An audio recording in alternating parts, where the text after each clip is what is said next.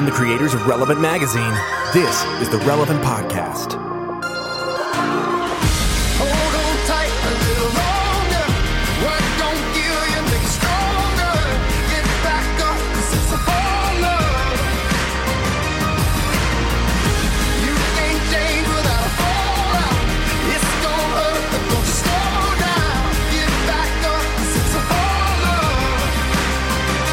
It's the week of Friday, July 22nd, 2016. My name is Jesse Carey, and I am the uh, uh, temporary fill in host for the Relevant Podcast. Cameron Strang, our normal host, is on vacation this week, but thankfully, uh, we, we have a, a full cast here with This us. This is like when uh, Joan Rivers used to step in for, for Johnny Carson. Joining us on the Skype line from Portland, Oregon, Joy Eggerichs. Present. Reed. This is the first time I've gotten to go first. You didn't get her name right, and this sounds like we're on a zoo morning show. But keep going. I feel like we've started off on the wrong foot. Yeah, do we have like sound effects? Like, a little clown horn. Wah, wah, wah. Uh, uh, you may have hear, heard those other voices uh, on the Skype lines as well. We have Adam Smith joining us from Australia. Hey guys. I don't know what that was. That was that was overly exuberant. I'm sorry. well, it's a zoo morning show. You do what you want. There's no such thing as over. and we're back. I'm Brian Phillips. I'm handsome Dan. That's a Wayne's World reference. A very good one, if you, uh, you're wondering. And and finally, in the Orlando studios, we have uh, behind the board Chandler Strang, and last but not least, Eddie Big Cat Kaufholz. Say hi, guys. Hey, what's up, dude? I don't know. I'm trying to do my morning voice, trying to figure out my, my vibe. Jesse, that was a great intro. You're doing a really good job. Have you hosted before? I, you know, I, I may have hosted one episode uh, back in the day. I can't remember to be honest with you. I'm pretty sure it was Well- scrubbed from the archives for reasons that are now apparent, though. Because we've had we've had Kiki host. Hosted one episode that was actually recorded, uh, but after every taping, he uh, hosts his own episode in his room with his stuffed animal friends. yeah, with a, with a, a microphone I made out of a toilet paper roll. It's it's a lot of fun. With your first slice, we've got Mr. Bear. Bear, what's going on in the world this week? All right. Speak up. Speak up. We have a really great show for you, and, and it's brought to you today by again the country of Israel. That's right. Uh, Israel wants to encourage people to come visit and see all the incredible stuff there. If you've been thinking about taking your adventure to the next level, the Israel Ministry of Tourism is inviting you to experience Israel for yourself. There are tons of things to do in Israel. I think eh, I know you guys talked about this last week, but has anyone on the line been to Israel? Yes, I'm going in two weeks. A- Adam, have you been to Israel? Adam, you've never been to Israel, right? You've never been to anywhere except for Orlando and Australia. Is that correct? That's right. Those Yeah. are the, the only two places I've ever been. And I, have I actually haven't even been anywhere in between those two places, even in transit. well, well, Adam, I'm going to suggest your next trip to you, uh, uh, Israel, because there are lots of things to see and do there. In addition to all the incredible history there, uh, especially for people who uh, have read the Bible, you can see where Right. Jesus walked. You can uh, visit all of the the Old Testament, New Testament sites. But there's also a lot of culture going on there. You can take a beach, uh, hit hit a cruise on the Mediterranean, go to the beach, uh, visit the Dead Sea. Also, the food in Israel is incredible. You can do like a food tour in Israel alone. That's actually the only reason I'm going in a few weeks. What what what will be the the main food that you sample while you're there in Israel? Oh, um, I love like their their breakfast platters always have I, don't, I feel like we don't usually have vegetables at breakfast and they always have fresh fruit and vegetables and like dips i love sauces are like my second favorite food so they have like tzatziki and hummus and all those good But you've brought up an interesting point that I'd like to camp on for 20 ish minutes. Um, and I'd like to talk about dip viscosity because, like, a, uh, a light, watery kind of salsa, like, I need that out of my home.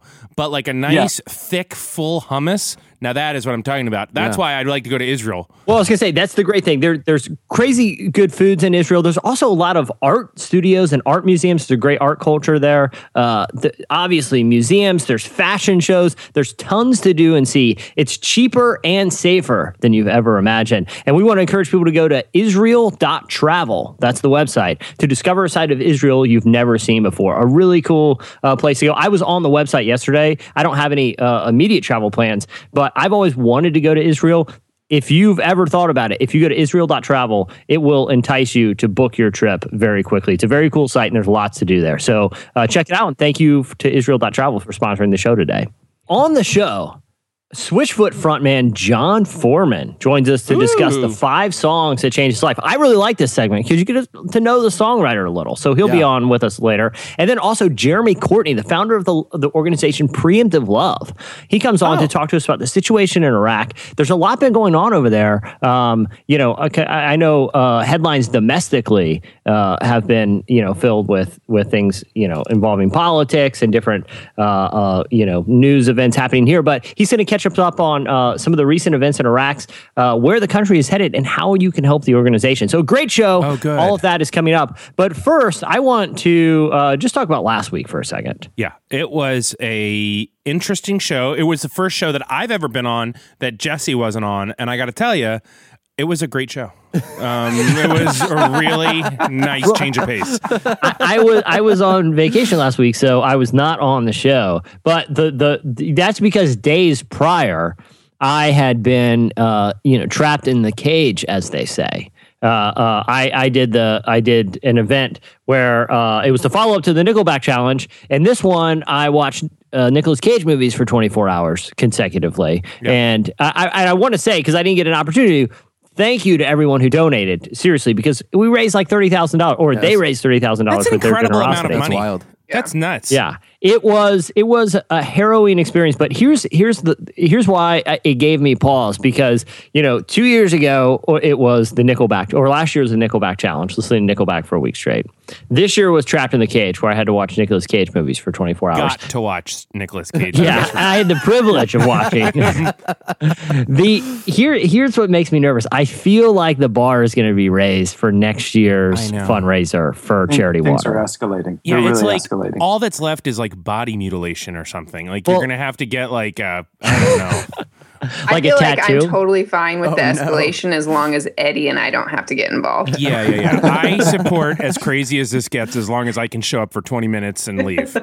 And I just like to be Mr. Mayor in this situation. If I can tune in on YouTube, I'm good to go.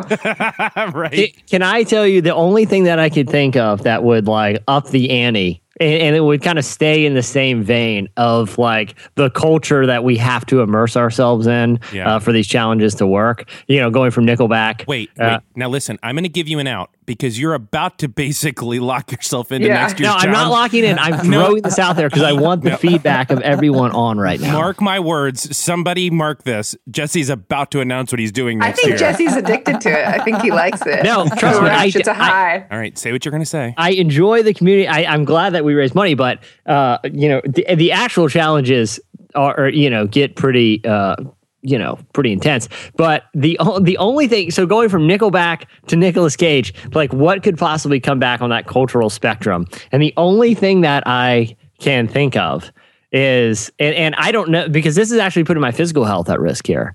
Is a challenge called Lost in Flavor Town. And it's where I am forced to eat nothing but Guy Fieri branded foods. Oh, oh There's a Guy Fieri restaurant right next to us. Yeah, there's Is that what you mean by branded food, or does he have his own food line? I think he's got frozen foods Yeah, too. so. But Oh, Oh, and that that really takes it up a notch. That's not even fresh Guy Fieri food; it's frozen Guy Fieri food. but by next year, there's actually a Guy Fieri restaurant opening in town. So So you can eat at any Guy Fieri brand. Now, what about diners, drive-ins, and dives? no, no, it has to be either at one of his restaurant or, and I think he has. I think he's got like you know like Jimmy Buffett has like Margaritaville, uh, you know, fish sticks or whatever. I think he has frozen. If not, I have to eat every meal at a Guy Fieri restaurant. okay, I, I'm I'm going to say this right now, Okay. Jesse. I will personally pledge five hundred dollars if one of these appetizers is fed to you baby bird style by Guy Fieri. Okay, I got. I'm in. I got to tell you something. I got to tell Okay. you. I was in New Smyrna Beach this past weekend with my family. And, you Okay. know, like, we're just having quite a time at the beach. The girls go to bed early, and we're stuck in this condo, and it's lovely, but we're just watching, like, cable because we don't have cable at home. So we're just watching whatever's on cable. And there was a diners, drive ins, and dives um, marathon, and like I ended up being like, I'll watch a couple of minutes of this, Yeah. and like three hours later, I kind of think I like Guy F- Fieri, right? Like he seems like a pretty cool This dude. Guy Fieri fellow is a delight. Like he seems like a really nice fella. I'm a little vexed by his choice of hair and like clothing and jewelry. Aesthetic, yeah. Like his whole aesthetic gets me, but I'm like, cool dude, right? I mean, I think I will say this: like, if I were to hang out with either Nicolas Cage, Chad Kroeger, or Guy Fieri, well, I'd probably choose Nicolas Cage just because I think it would end up with the best stories. But I think Guy Fieri would be the most normal dude. Right. But I feel like he is the uh like culinary version of Nickelback or Nicolas Cage. I'm not. Yeah. Oh, it okay. is what it is. I but I think that's fair. That's exactly right because it's not like you're going to go to his restaurant and it's going to be like, oh, we have just a uh, we have just a lightly uh, roasted goose with a with just kind of a subtle note of No, whatever. you know what No, you get at his? i- It's it's Piles the, of gravy. It's the bodacious buffalo burger with extra donkey sauce. yeah. it's, and it's it's it's served to you by like slapping you in the face with it. Oh my gosh! Well, that's what I'm so curious about is because his restaurants, he's been to a few around here in Portland, and the one near us is is like he leaves his mark by spray painting his image on their wall. Have you seen that? That's, How so large? that's like his How mark. that large is he there. defacing their wall? It is about it's about a foot. Hi- I mean, about 18 inches high by about a foot wide, and it is a stencil of his face. It's like he has like a couple different stencils that they do like layers. So it'll be like the neon orange and then like another layer with silver. And then he signs his name. But it's like the restaurant it is like this industrial, very Portlandy looking thing. And then you like in your peripheral see this like neon graffiti and it's Guy Fieri's face staring, staring back at you. It's really a Faustian bargain that they're making because they get on TV, but they have to be they have to have like a bank. um, yeah, yeah. And I feel like a, a Guy Fieri meal is as close as you can come. The experience of it is tantamount to being shot in the face with the fire hose of buffalo wing sauce. That's actually a, again, again, I, I believe I believe he only has donkey sauce. yeah, and I believe Which, Joy, since you're a big sauce person, this this challenge may be more up your alley because I think everything that he serves is drenched in this I stuff. actually, I, truth be told, for claiming for having about twenty different sauces in my fridge, I don't know what donkey sauce is. no one does. Okay, imagine imagine buffalo wing sauce, but with frosted Love it. tips. with, with, with, a, with a bowling shirt with flames up it.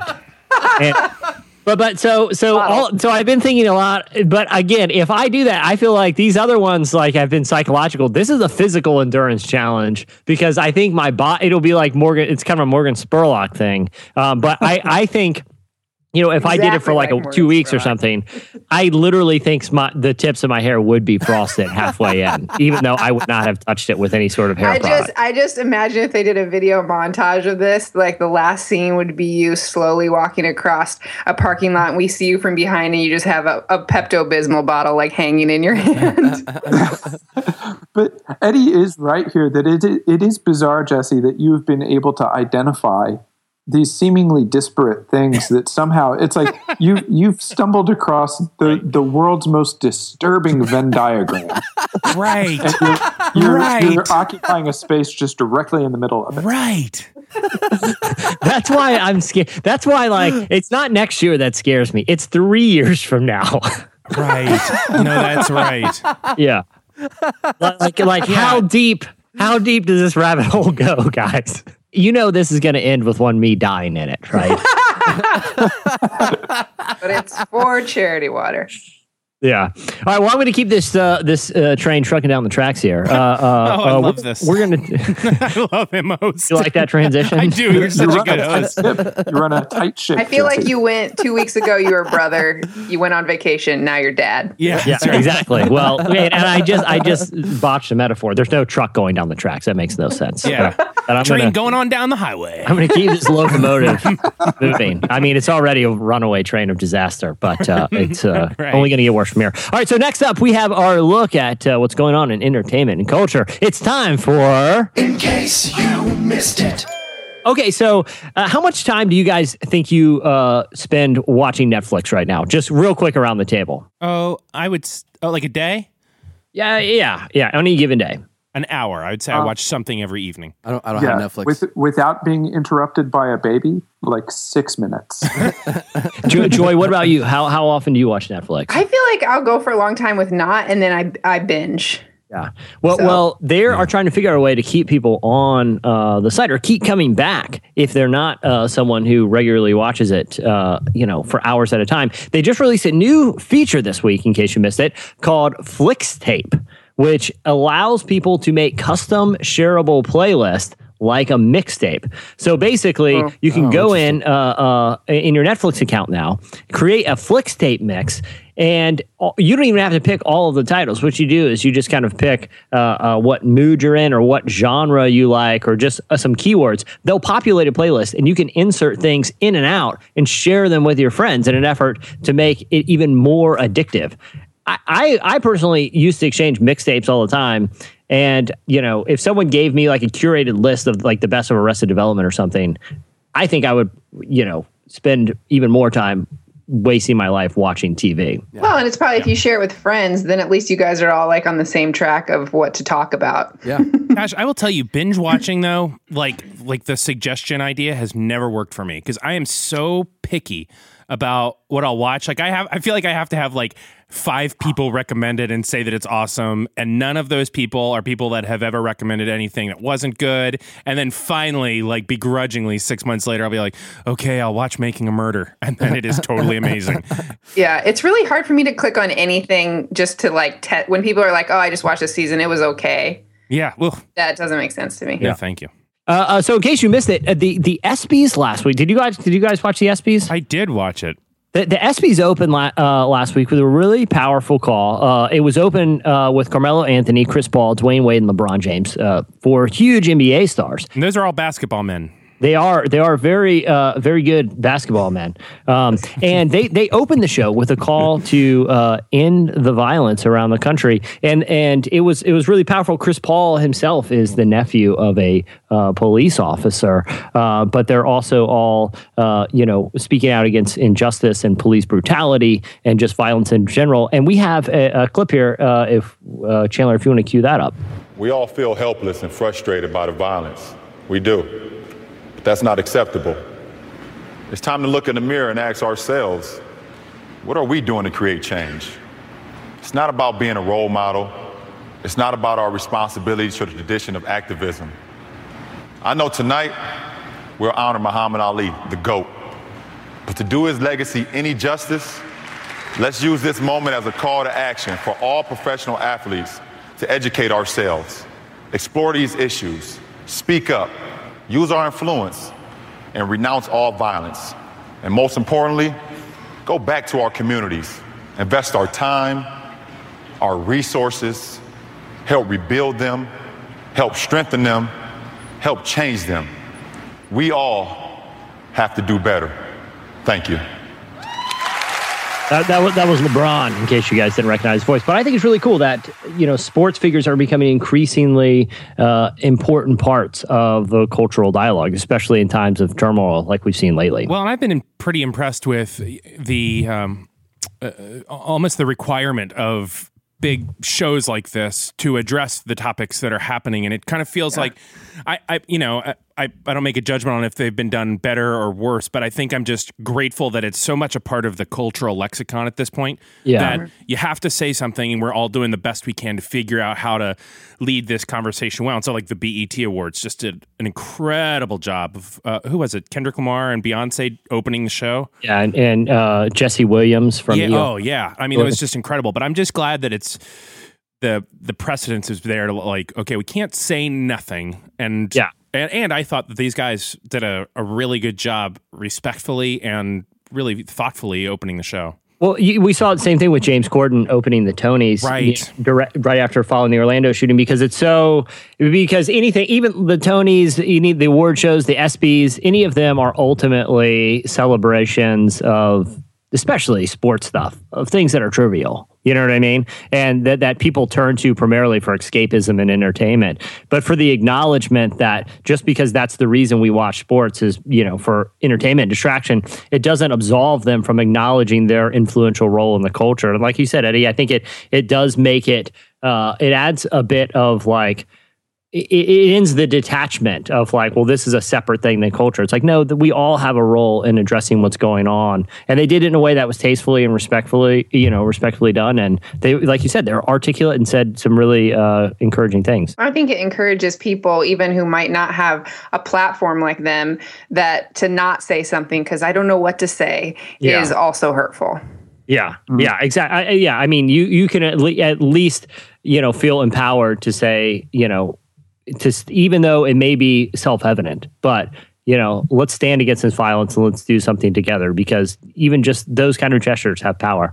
Um, well, in case you missed it, the uh, some other big news in, in culture this week. Speaking of uh, some of your Netflix viewing habits, Making a Murderer is coming back for season two.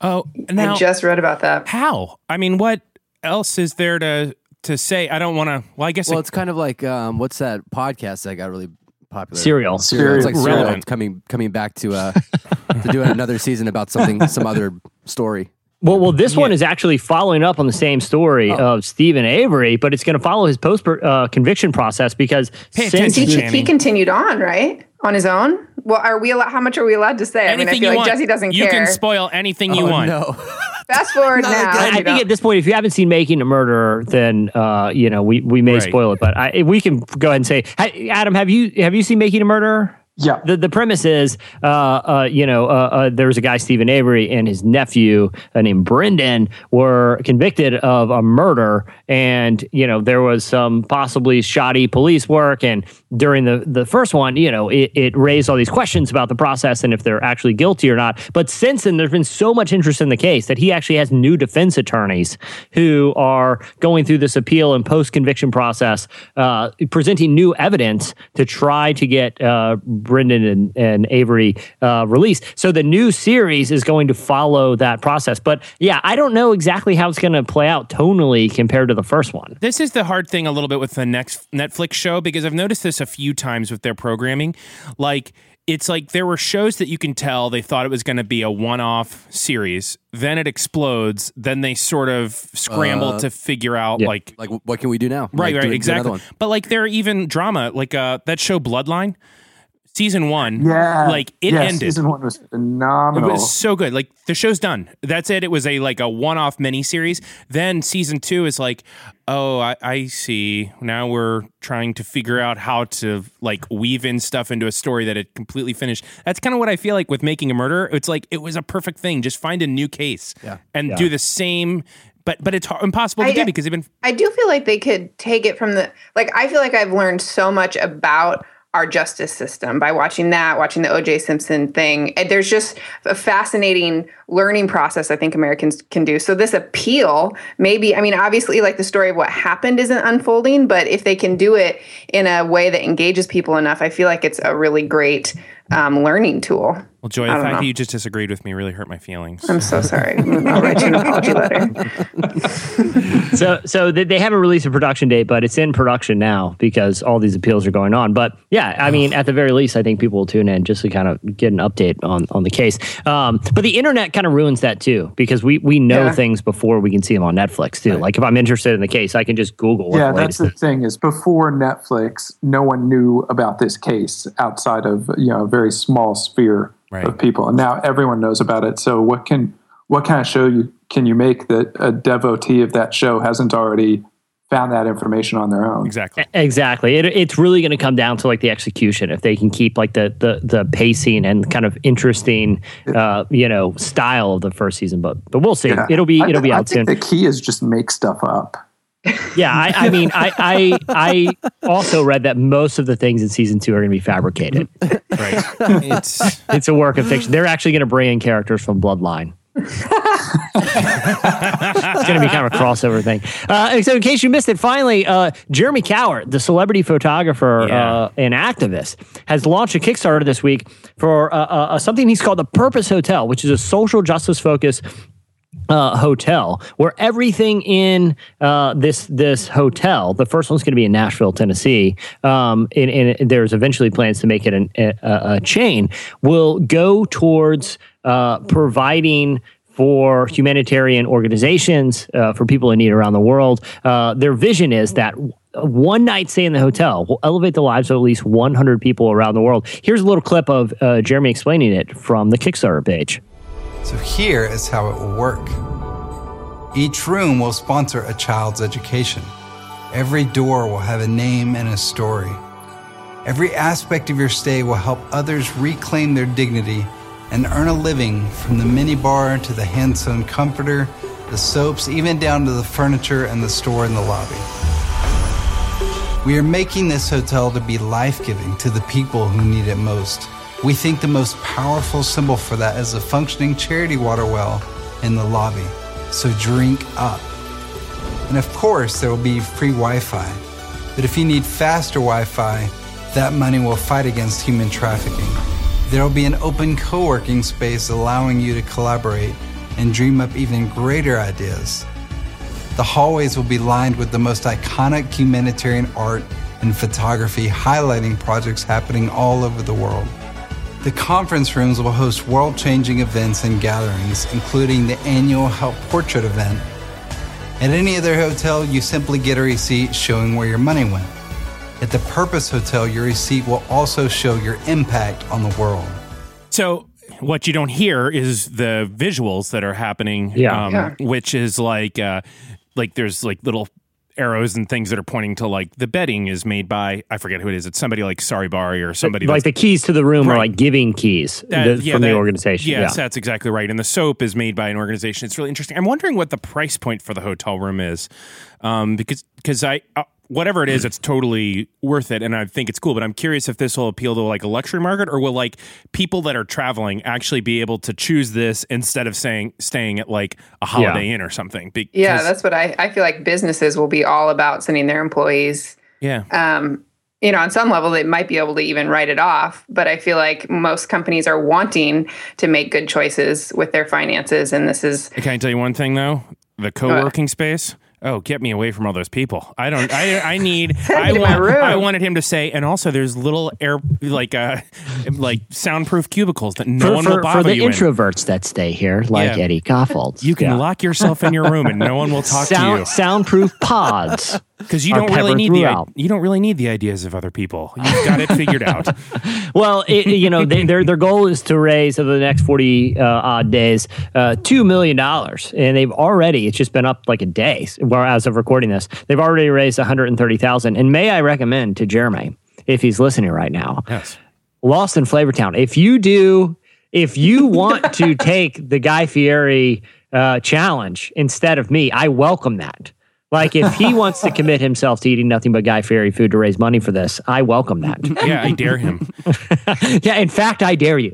I would also like to say uh, that for this week only, um, whoever will give them a thousand dollars, I will unblock them. Um, for f- then, so that's my contribution. so, uh, So you can follow that at Kickstarter and learn more about it. We also have a little write up at relevantmagazine.com. So that'll do it for in case you missed it. Next up, slices. You walk the line,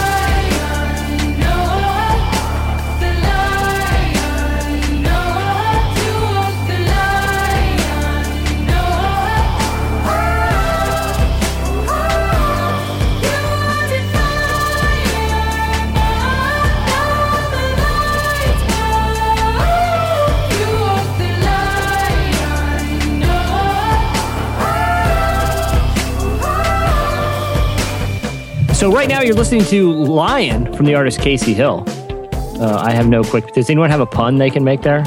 a lion by Casey Hill. I That- actually, that's the only. That's the only part of hosting the show I didn't prepare for. Was was to, to make puns about the tran uh, Cameron about the doesn't- names of songs. Cameron doesn't do it either. He he just he do, well he doesn't prepare it. Oh, okay, just on. Does he prepare it? It's his so. gift. Just- It's yeah, his yeah, gift. I don't think he prepares. he's it. right. just Right, a riffing, bit. guys. yeah, you think you join. I, you know, I can't, you know, th- there are some things I have to just concede that, that you know, that's, Well, you let's know, just my hit him- game hasn't got to that level yet. just make a note of it. and We'll hit him with a rapid fire when he gets back. Yeah. so, so you're listening to, yeah, exactly. I'll, I'll send him the playlist after. You listen to Lion by Casey Hill. And at the beginning of the podcast, you heard Hard Love from the band NEEDTOBREATHE. A very cool song, uh, kind of a different kind of sound for them. But Yeah, yeah, way way different than what they're what they're usually doing. Yeah, it's a, it's a pretty, it's a pretty good jam. What are we using the word jam for, Dad? Come on. keep moving. Oh, this tune is real nice. Spin that record. Uh, call your local okay. DJ, ask him to play "NEEDTOBREATHE." Coming up next, Bill back. Bill Haley in the comments. Handsome Dan, ladies and gentlemen. Jeez. All right, we're gonna mix things up a little since I'm hosting. I'm not gonna go first. Um, let's do Adam. Why don't you go first today, man? I'll go. Oh, joy. Joy. Okay, Joy. Let's let's let's. Okay, Uh, uh, so you know, I often will tweet like send me great slices. This week I didn't even tweet, and all the listeners I got four really great slices. So I'm gonna I'm gonna say just a little tidbit about each one, and you guys decide. There's one from Kiki on German inventions. There's one from Evan on fast food. There's one from Brooke on health and wellness, and one from Emily on ASMR, aka Joy's personal problems. Which do you want to I, hear mean, about? I, I feel like I speak for everyone when we're all thinking German robots, but I will go around the room. Yeah, well, also Kiki, Kiki just had our baby, like our podcast baby. Yeah. So, Yeah, and I was going to No say offense, Kiki Adam. is a long-time friend of the podcast. yeah, Yeah, it's, long time. it's hard when Kiki gives something uh, to not. So I, if if it's okay, I'd like to request that our dear friend Kiki get her slice read. Is that what we want? Are we consensus? Yeah.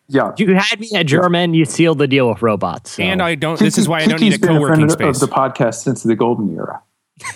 God, I- can you disconnect him? Oh, I remember those days, Adam. Disconnect him. They were glorious. so now for the letdown. This article was mostly a video, but it was a fascinating video. Uh, no, Oh, lot, basically, um, Germans, which are my people, um, created uh, this Why are your nonprofit people, research. just out of curiosity, is that your uh, ancestry?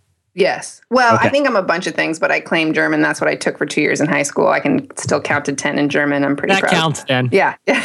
I'm German. I'm pretty sure you're pretty much a citizen at this point. Um, so basically, this machine was created by a nonprofit research center called FZI. And at their big trade show, uh, they just set up this robot uh, that can perfectly cook bratwurst. And I think bratwurst are, it's probably like the German national food, right? Isn't that just called a grill? yeah. I mean, like if I if someone said, "Hey, perfectly cooked bratwurst," okay, I put it on the grill. Yeah, I think I think George Foreman already beat them to that innovation. yeah. Well, I know. I'm like, how hard is it? I mean, are they like sticking temperature gauges in these bratwursts? I don't think it's that hard to cook bratwurst. But the thing is that makes it unique is that there's like a little screen. I mean, I checked on the video. I checked to see if there was anybody standing around. This little robot, he had a little chef's hat on, little smiley face, and there's like a screen. Someone can walk up and put their bratwurst order. Now, I don't know if this is like, I want ketchup, mustard. I don't know if it does all that. But basically, it can sense on the grill when there's a missing brat.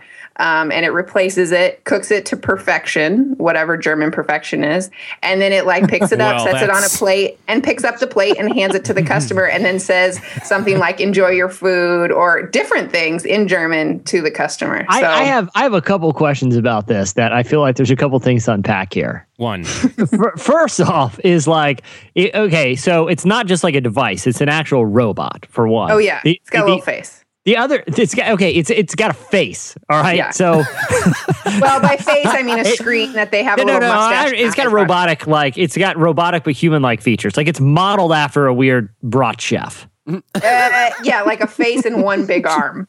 Okay. That's- a, a one armed. It's modeled after a, a German Germany's famous one armed brat chef.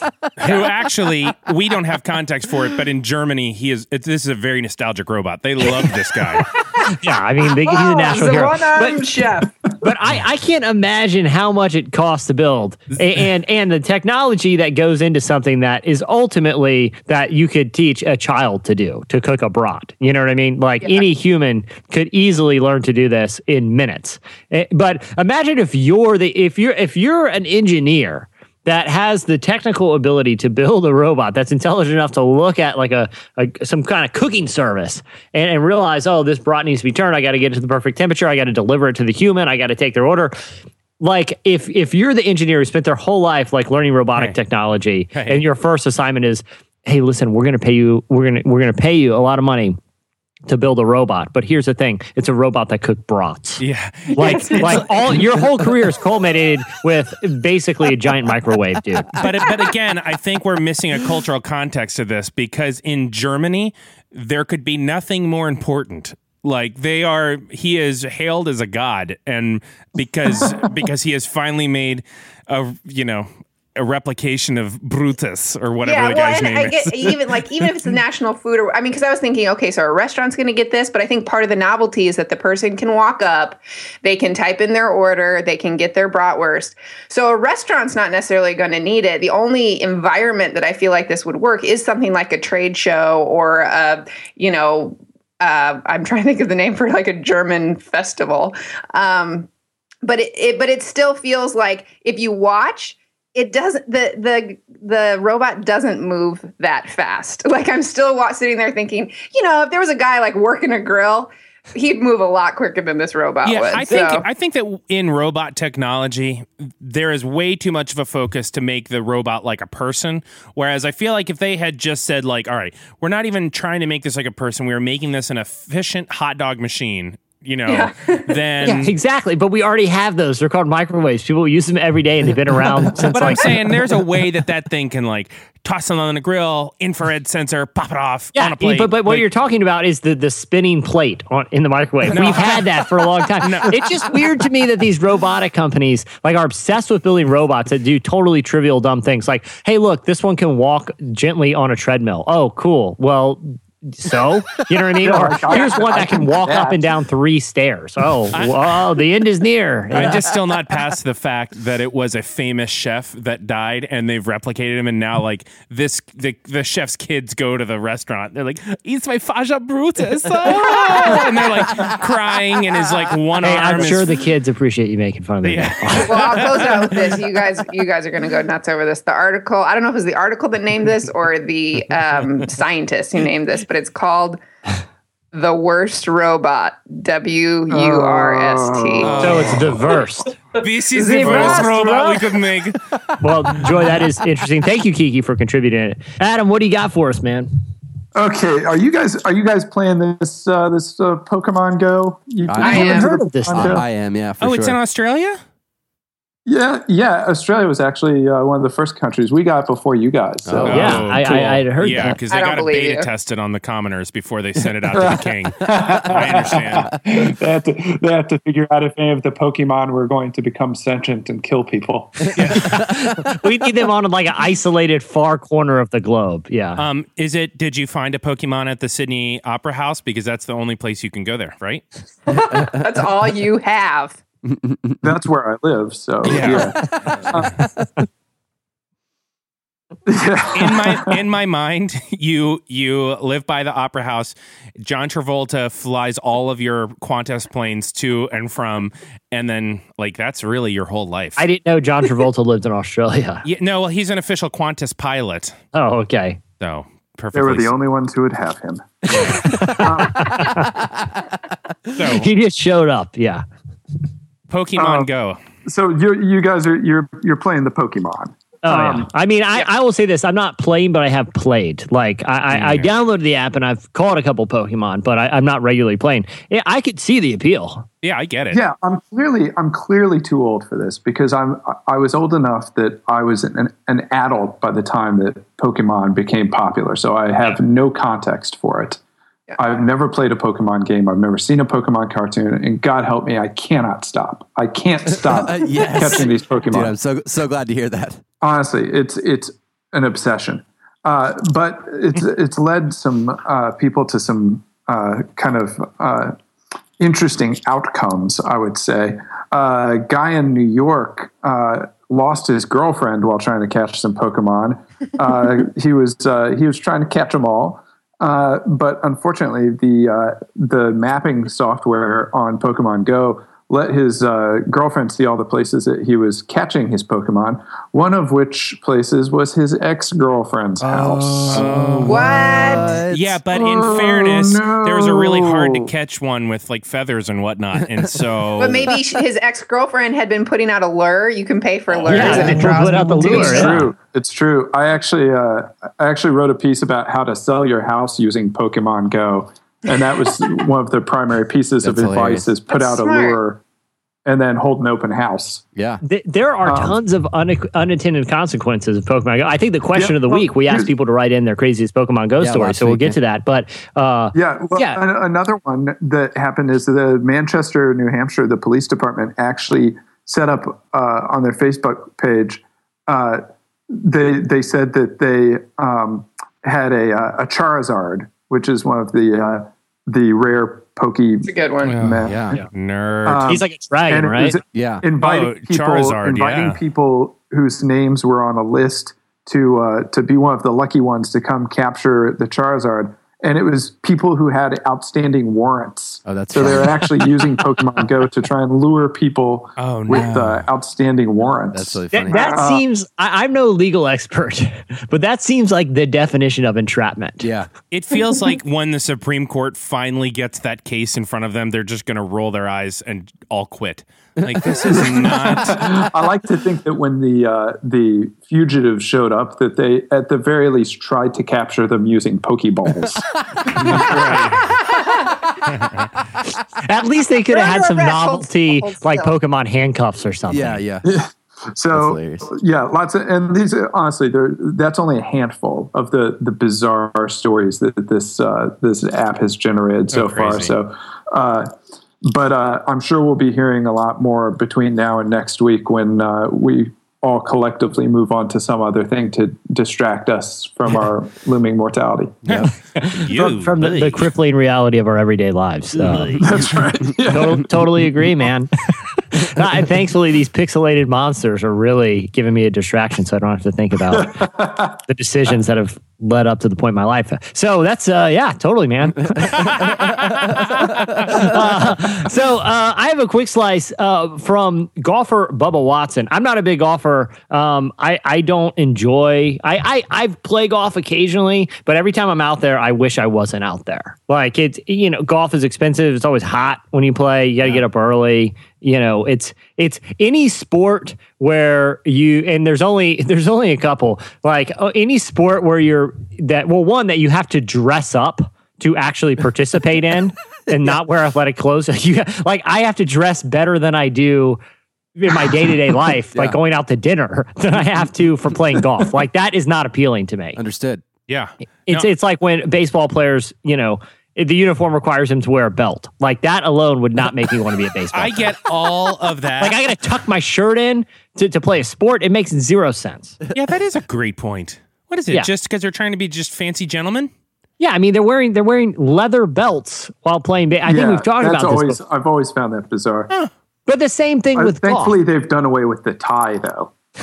yeah, exactly. and the and the briefcase. they, they used to in the early days of baseball. They actually had to carry a briefcase with them when they came up to bat. It was. Yeah, I mean, batting averages were super low.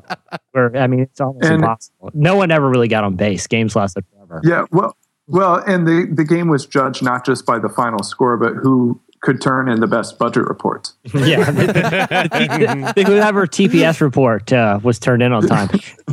So uh, Bubba Watson was trying to figure out a way to uh, spice up the game of golf to make it appeal to people who may not be that into golf. But like I said, I think there's a lot of things about it that I don't uh, that you know I don't like, uh, which I've laid out there. But uh, he's partnered with his sponsor Oakley, the sunglass and apparel maker, uh, to create a, a, an alternative to the golf cart. A couple years ago, uh, the Oakley made something called uh, Bubba's Hover, which was basically a hovercraft that you could drive around the golf course. The idea is that you could drive it right on the green and it wouldn't mess up the grass because it's actually floating above.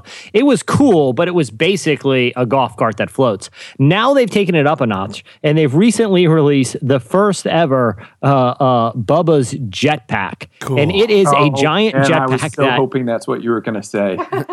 yes, it, it- they have created. It, it's it's a giant jetpack that you strap onto your back that you just fly to the different points in the golf course. So that there's one, there's no walking involved. Which I think if you can eliminate more of the actual athleticism out of a sport, the more appealing it instantly becomes. it's, it's why bowling is so great. It's the only sport where you can eat nachos between plays and it won't affect the outcome. by, by the way, next week's slice, golfer Bubba Watson dead at 37. right. Tragic. Tra- Masters champion. He floated away. We don't know where he is. The jetpack took off and he hasn't been seen since. Missing, presumed dead. Pres- yeah, presumed dead. He's uh, he's he he's in orbit. Uh, so, but it's it's a giant jetpack that you basically fly around the course in.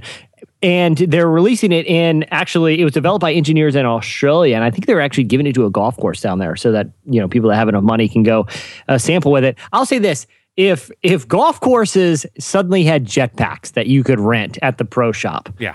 they could just eliminate the golf portion Yeah, right. of, of the whole activity Right. and it would be more fun than if you just say okay you have these awesome fields with like lakes and bunkers and obstacles to just fly around in for four hours on a jetpack i would rather do that than play golf i think it's a but great here's thing my for the game. question though: Is there? I mean, there's there's little uh, roads for the golf carts for a reason to minimize people getting hit Mm-hmm. by golf balls. So what's going to be the the routes for these jetpacks? Well People are gonna everyone will be beat. armed with golf clubs so it'll kind of be like jousting i think to your question, Joy, I think that the game with jetpacks gets closer to that Harry Potter game, right? Aren't we just moving Uh, towards I making forget what that's called. golf into what is it, Quidditch? Yeah, Yeah. I think you're right. Right. So Yeah, there's going to be a lot of people screaming for. Yeah. He- Here's the other thing that that uh, Bubba Watson said that even if people don't use it, he said, you know what, it will get them out to the course and maybe be interested and say, you know what, golf is actually fun to be around, so why not play it? Why not play it, Bubba? Because I get the opportunity to ride a sweet hovercraft instead. Like I'm looking at the reason not to play. to your point, the entire the entire purpose of golf, the whole the the core point of it is to play as little golf as possible. That's actually how you win the game is to play less golf than everyone. And I feel like they kind of went overboard on this. The, the, the according to uh, CNBC, who reported on the story, it can fly to an altitude of three thousand feet and reach speeds of Wow. fifty miles an hour. Wow. Yeah. No. Wow. So it's not just like you're cruising up, you know, right above the, the green. I mean, you could literally get, you know, in i- in airspace up here. Wow. It's all You know? fun and games until Arnold Palmer decides he wants to try it, and the sweet guy is like what ninety two. It's it just, and he just disappears into the ether. well, that's that. Yeah, I can't imagine know golf courses here. are really going to want to take on the liability of this. Mm, so- Well, I- Especially as Adam mentioned, the people golf and drink, and now they're going to have jetpacks. I fully support any activity that they want to introduce jetpacks to. I think it's a good thing. So uh, I think it should be introduced to Pokemon Go. I th- I agree with you on that one. all right, all right, Eddie, what do you got, man? Well, this slice was. Uh, I mean, I mean, the story is pretty quick, um, but I just really wanted to get people's thoughts on it because I've been uh, thinking about it a lot. Leslie Jones, who of course is hilarious on SNL and one of the new cast members of the Ghostbusters movie, which has been uh, really an interesting ramp up to that movie. People just were really intense about that, and we could talk about that. Um, and then I guess the reviews have been kind of mixed, right? It hasn't been. It's uni- been it's been mostly positive. I, I looked yesterday. I think it's like a, it's over seventy percent on Yeah. uh, on Tomatoes. So it's like a fine movie um, and a good comedy. And so, and Paul Feig, I guess the guy from uh, what's the guy? Uh, what was his show that he did? Freaks and Geeks. He was also uh, wrote a bunch of The Office. He he's done a ton of stuff. Like in the con- he done he did Bridesmaids. He's done a lot of uh, big movies. So a lot of heavy hitters in this. Yeah. So uh, Leslie Jones is big on Twitter, and she's really funny on Twitter and sends out a lot of fun behind the scenes pictures of her filming and doing press tours. Uh, a couple days ago, she starts retweeting tweets that had been sent to her, and I can't even begin to read them to you because they were the most vile, like deeply racist, awful things I've. I, I could like I couldn't believe anyone would write it. I couldn't believe it existed. Um, and I guess that's my own, but it was just so Yeah. hateful. yeah, for someone for someone having the audacity to be in a movie. Yeah, exactly. Who, who's a professional actress, Right. Because a lot of them were, you know, based on, you know, either misogyny or racism too. Mm-hmm. Right. Yeah, it wasn't dog in the movie because she could handle people being critical of the movie, and that's been happening, and they've all been sort of dealing with that. But it was deeply racist and misogynistic, awful things. So she goes on a, a rant basically and starts retweeting this, just retweeting all of the hate.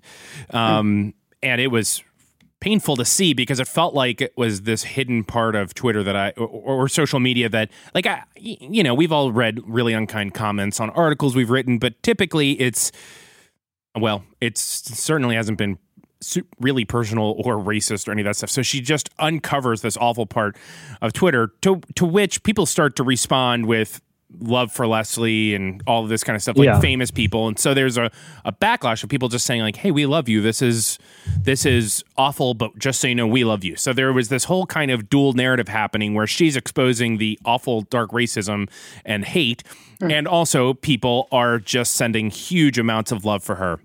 And at the end, she finally wrote a tweet that says, I leave Twitter tonight with tears and a very sad heart. She said this late on Monday.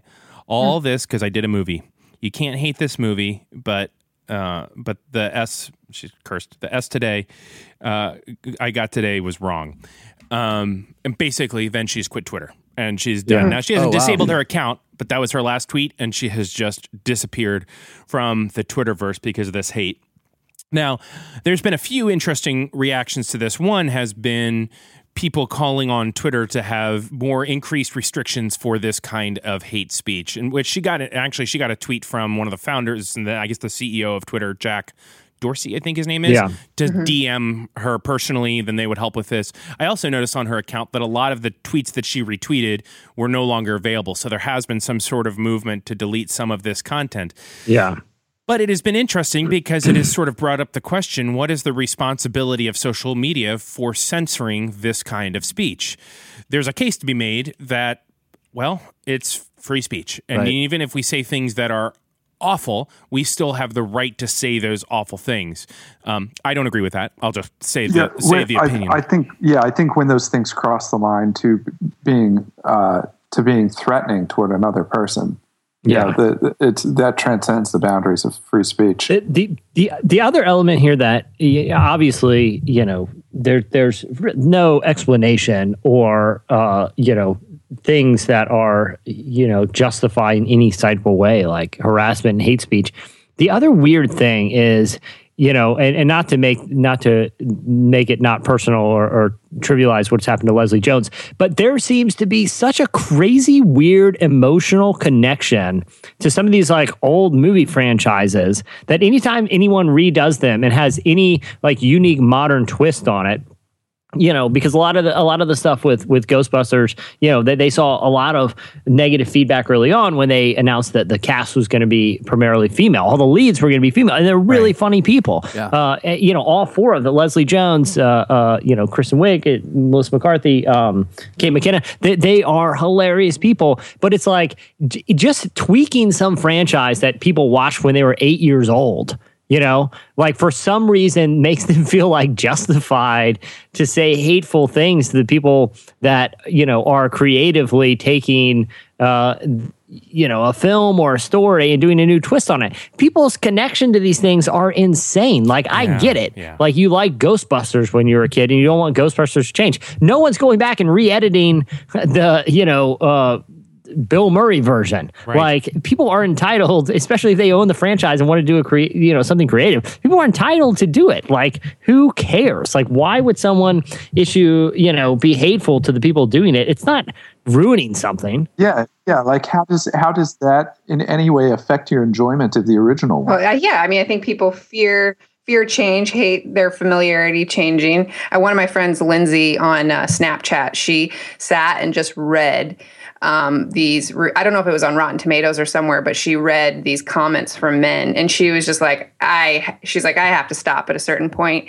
And so, it's interesting with the Leslie Jones situation. It's like on one level, you you don't want to give them any light you know, because it feels like it fuels them. On another hand, it feels like it's really important, like we talked about with the athletes, of bringing um, this to the attention of people, of talking about it, to hopefully doing something. And I, to answer your question, Eddie, I feel personally like it's the responsibility of each organization, whether it's Twitter or a website that's you know written something about the movie, that they have a right on their platform to delete whoever they want. yeah, I, I totally agree. Yes, one hundred percent. Because this is this is this is a a service being provided to people. This is it's not infringing upon their inalienable rights to free speech because Yeah. you have no right to free speech on a platform provided by a private company.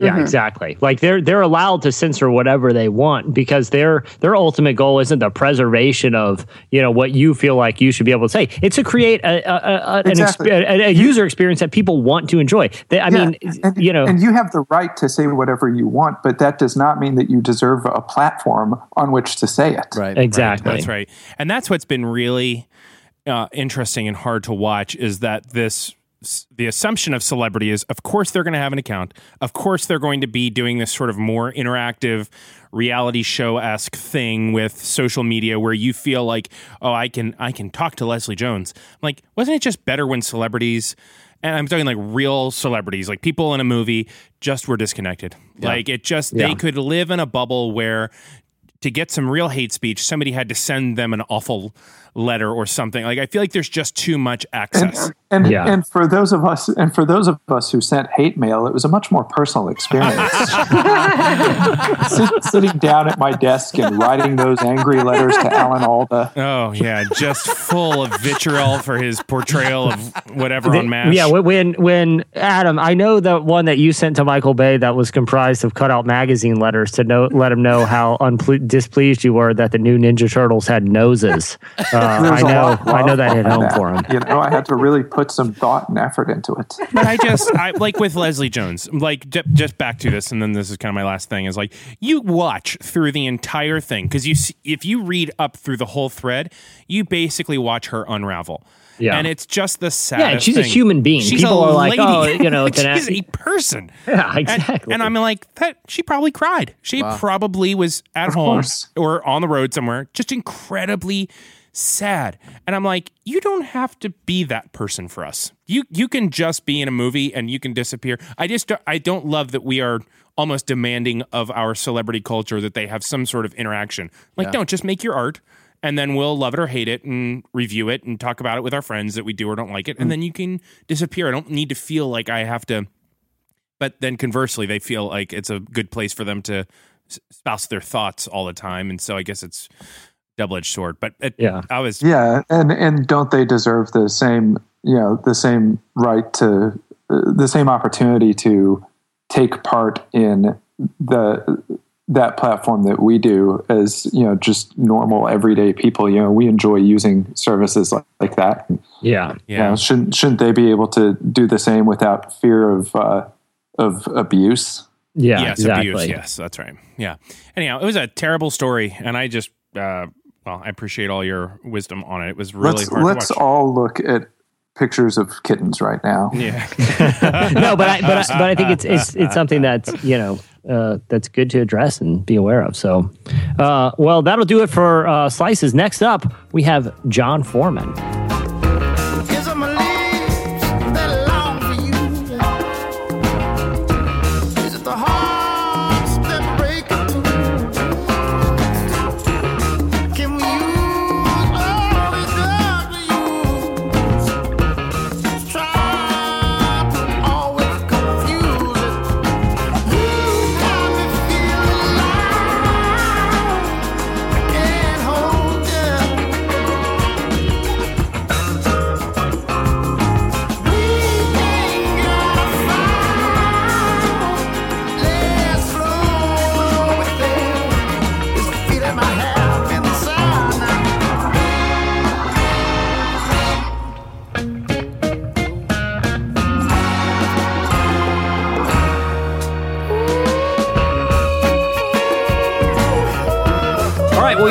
To the song "Flow with It" by the band Saint Paul and the Broken Bones. What a great jam! A, a really cool band. Uh, they always make really cool music. They got some new stuff out, And- so uh, check it, out. and let's just i got it i look like the lead singer got it no need to send me Please tweet Eddie. five million tweets about how I look like the lead singer because honestly, it's an insult to that man. I think that like, I think he is a very handsome guy, and I don't think he needs that kind of junk from us. Well, our next segment is brought to us by Movement Watches, and what ah. Movement MVMT watches. I want one of these so bad. They are so cool. And I so know. You know, obviously here at Relevant of Relevant Podcast, we always are teaming up with brands, especially in the podcast, that are doing things that are new. Uh, you know, we love in- innovations and companies that are changing the industries uh, that they're in. So when Movement introduced themselves uh, uh, and sent over some of their watches, we were super impressed. They, they are really cool. When we were doing the um, Trapped in the Cage the other week, you know, me and Cameron, Cameron stayed with me the whole time. I think that's why he's on vacation this week. We both need to mentally recoup so we didn't go insane. But we were both like looking at like a, a camera the whole time. People could watch us watching movies. And I would say there were three questions that we got the whole time. One was, Are you tired? One was, What's the best Nicolas Cage movie you've seen so far? Over and over. And the third was, What kind of watch is that? And I'm not just saying that. That was literally, if you go back to the thread, people were constantly asking. And it was a movement watch that Cameron was wearing. Uh, really cool, clean design. And this company started by two broke college kids who wanted to wear stylish watches that couldn't afford them. Watches, uh, you know, especially luxury high end watches, are really expensive. But they did some research and found that big brands were passing on huge retail markups to cons- consumers. So they wanted to do something different. They began selling online so they could cut out the middleman and provide an unbelievable price. Watches that uh, look like they should be four or five hundred bucks are now just like 95 from movement. Uh, they're they're grown or, uh, uh, organically and purely supported by uh, uh, supporters and fans like you. Uh, they have you can go and see why over one million social media followers follow movement to see latest updates about their brand. They are selling really cool watches at an affordable price. I think everyone who saw the one that Cameron was wearing uh, would agree. We we all want to get one now, and you can go browse on their website. If you go to movementwatches.com, uh, that's mvmtwatches.com slash relevant. They'll give you 15% off your entire purchase. That's mvmtwatches.com slash relevant. And not only will you get a great deal uh, uh, on, on the retail price, but you also get 15% off that. So check it out now, mvmtwatches.com. Man, I love those watches. They're so they, cool. they are very cool. Well, Jon Foreman is the lead singer of California alt rock outfit Switchfoot. Uh, they have a new album that just came out, Where the Light Shines, that combines their mix of hook heavy alt rock innovation, thoughtful lyrics, and catchy melodies. We recently got the opportunity to sit down with Jon, where he talked about the five songs that changed his life. This is a really cool segment. We've done it, I think this is our third or fourth time, where we get to sit down with a, a, an artist or a songwriter. But Jon does something a little bit different. He actually organized it into like this playlist to get you through the day from when you wake up through the afternoon to before you go to bed and talks about why these five songs he put in that order. He also talks about why music in general and the community he creates has been so moving to him throughout his life. So, uh, pretty cool opportunity. Sit down with Jon Foreman, listen to a few jams, Eddie. Listen to a few jams with him. Can you Hot tell? jams. Can you just give us a, a clue about one of the songs? It's I- uh, it's Tom Sawyer by Rush. Tom Sawyer by Rush. Tom Sawyer by Rush. Tom Sawyer by Rush, and Tom Sawyer by Rush. The last one he plays the the rock, the drum part in the video game Rock Band, which is the hardest one in the game. So, uh, it's really cool. Well, here it is, Jon Foreman, five songs that changed my life.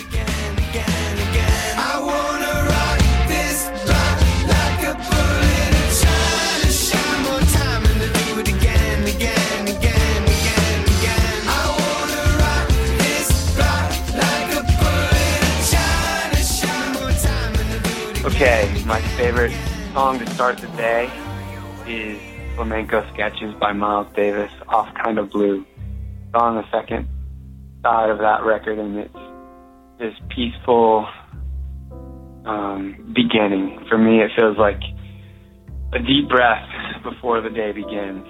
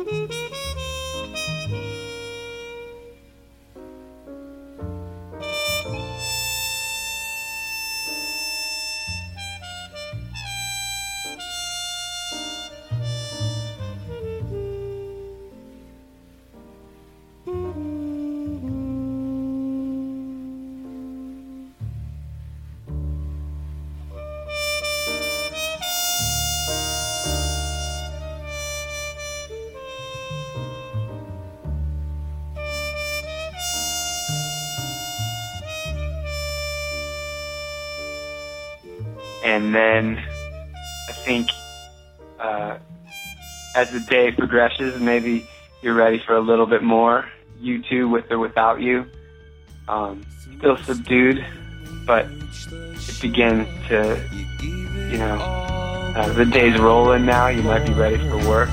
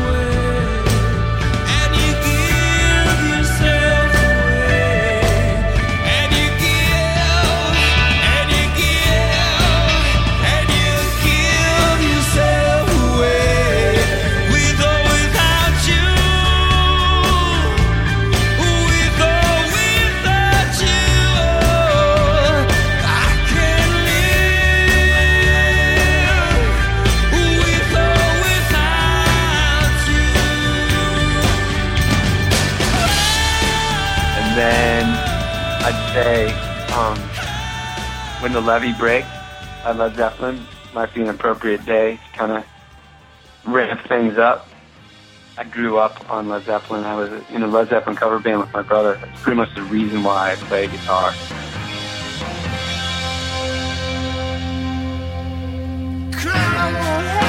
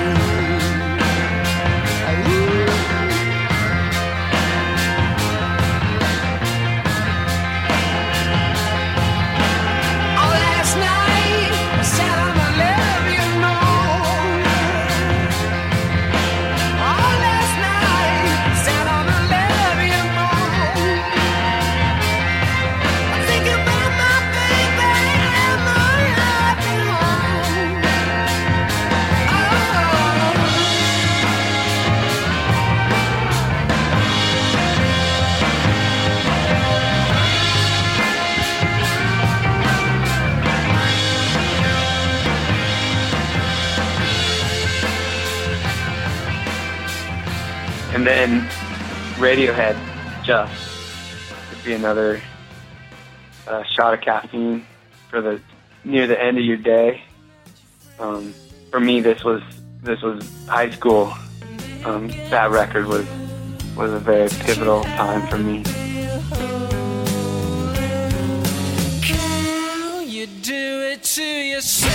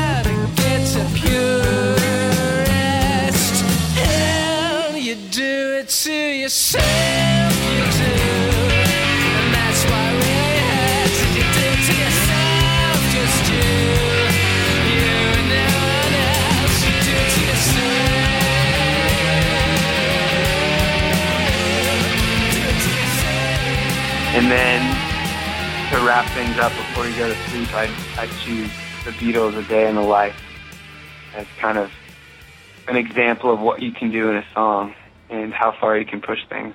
I still think that the Beatles, um, you know, decades ago pushed things further than most most bands even today.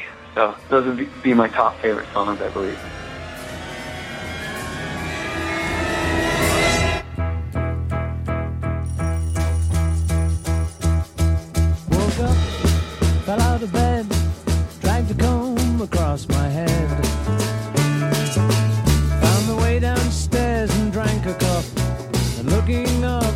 I noticed I was late. Found my coat and grabbed my hat. Made the bus in seconds flat. Found my way upstairs and had a smoke. And somebody spoke and I went into a dream.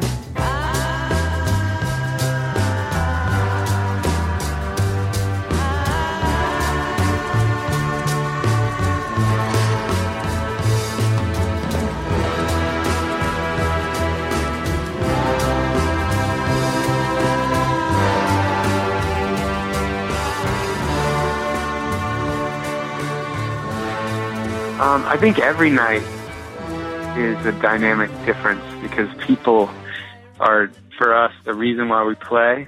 And we, me, for me personally, um, I, I, I love the communal element of music. So we show up to the stage with a set list, but that really is only a partial, um, you know, like the set list could change depending on what people feel like at the time. You know, a couple nights ago, some kid uh, came to the show with a sign that was handmade that said "Sabotage" by the Beastie Boys, and so we played "Sabotage" for him. You know, so anything can happen.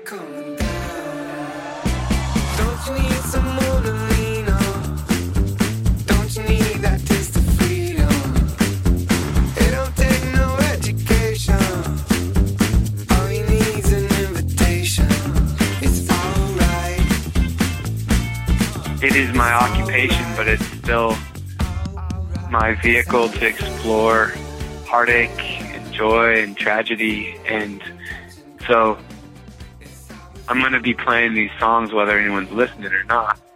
Um, sometimes that's fine. You know, sometimes like you just want to explore the world by yourself um, with an acoustic guitar. And sometimes it feels right, you know, after the show to find a bar or an alleyway or something, you know, somewhere where you can play music that feels like uh, there's no microphones, there's no smoke machines.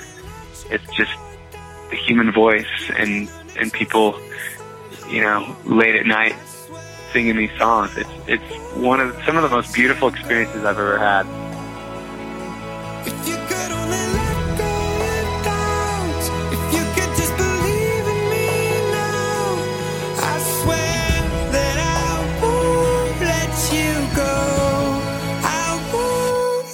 You go. um, and in Edinburgh, Scotland, in this, they call them closes, in this uh, dark alleyway. And um, there's just probably 15 or 20 of us there um, in the middle of the night singing singing these songs. And, um, you know, those are memories that stick with you. I love rock and roll. I love loud guitars and drums and everything, but, you know, there's something beautiful about taking all that, that away and still still having a reason to sing.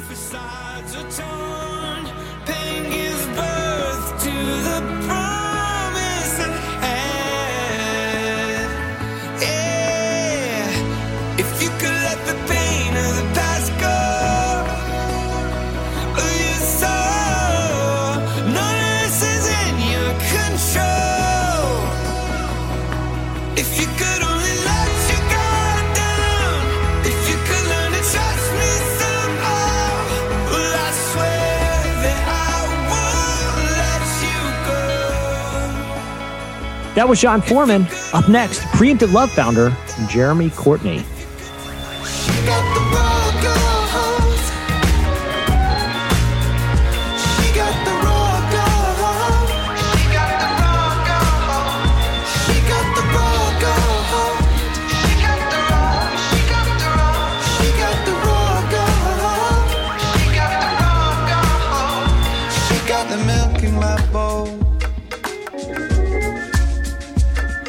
Getting sour by the hour, I know. But the dead red sound of your voice is keeping it cold.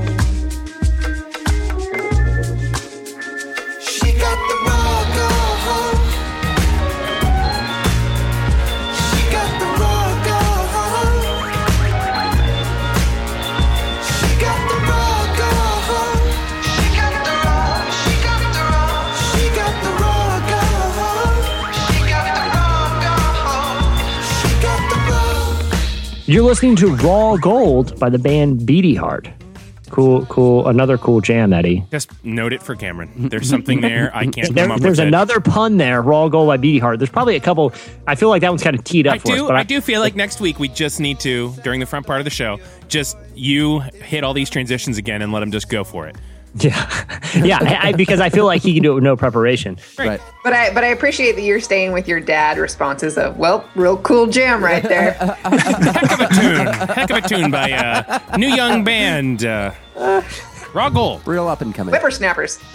This, you hear the- this is what the kids are listening to. Beady Heart. Raw Gold. Uh, well, well, Jeremy Courtney is the co-founder and executive director of the organization, the Preemptive Love Coalition. They're an international development organization based in Iraq. Not only do they provide life-saving heart surgeries to the children in Iraq, but also training for local doctors and nurses and create peace between communities at odds there. We recently got to a chance to sit down with uh, uh, Jeremy, and uh, one of the reasons that you know we've talked to him a couple times uh, uh, throughout the years, and they do uh, incredible things. Uh, but along with some of the recent escalations in violence in Iraq, his team uh, was recently in a uh, really intense situation in the city of Fallujah, where coalition forces were driving out uh, ISIS fighters. Um, but at the same time, it caused a lot of the residents there to flee to the desert. Uh, where they were without food and water and shelter, and Jeremy's team, the the, the team from Preemptive Love, actually, uh, uh, you know, were, were running from ISIS in in in, a, in an effort to deliver aid to the people that were forced to flee to the desert. So we talk a little bit about that, but we also talk about why the city of Mosul in Iraq, uh, what's happening there, could even be worse than what recently happened in Fallujah. Here's our interview with Jeremy Courtney. Mosul is a city probably 10 times the size of Fallujah, and we believe there's anywhere from 10 to 20 times the amount of people trapped inside Mosul at this time that there were in Fallujah. And so we are gearing up for and scared of a much bigger humanitarian crisis than what we saw in Fallujah. And Fallujah was bad. Fallujah was terrible. The the planning, the preparation, the mobilization, the coordination for helping Fallujans was was abysmal, and we were one of the fastest, best equipped, best funded uh, organizations, and it was purely from grassroots friends like Relevant uh, who made it happen. We don't have UN funding. We weren't relying on huge outside grants from institutions or governments. Uh, it was just normal people giving a couple hundred dollars here and there that that made us able to do what we did. And friends like Switchfoot and Lecrae and Jen Hatmaker and others coming out and really championing the cause. But you know the the scale of what's going on in Mosul is going to be a lot bigger, and so those troops are on the way or or have arrived already to to gear up for that fight. And wherever the fight goes is where the humanitarian suffering goes well. So as they drive ISIS out of their strongholds, they're also driving innocent civilians out of out of their homes. And so it's our job to kind of mitigate the human suffering while the military seeks to uh, eradicate the, the threat itself.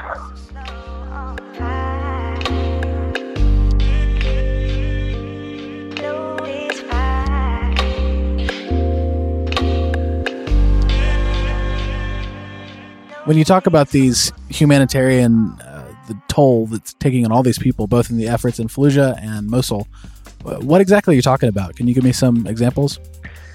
Yeah, so even if you end up living in a city like Mosul or Fallujah under ISIS control, um, it's it's there's still a modicum of normalcy, or it can become a new kind of normal for you. You still have your home, or you have someone's home that you're living in.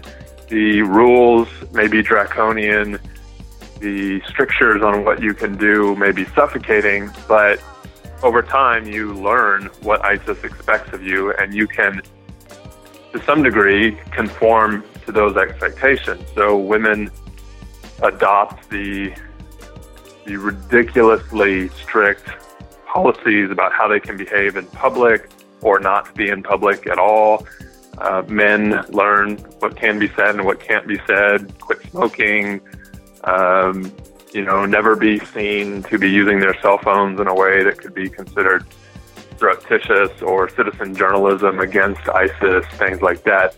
Uh, at its worst, ISIS or the militia who are against ISIS or the government who is against ISIS can create policies or tactics that result in entire areas being cut off from food and water. This is what we saw in Fallujah, where people started starving. Um, even as horrible as that is, and it's unspeakably horrible to go months uh, without any real sustenance. Um, we talked to a number of people who have come out of Fallujah and said, we didn't have anything to eat or drink for a month.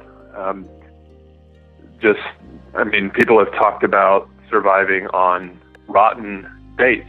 People have talked about eating grass. We've heard reports of people having to catch wild street animals like dogs and cats and and these are dignified people. You know, I, I I'm not sure what many of us think of when we think of Iraqis or Middle Easterners, Arabs, Muslims, but but these are dignified people who do not live off street animals. You know, it's a, it's a horrific thought to have to um, catch and kill a cat just to stay alive.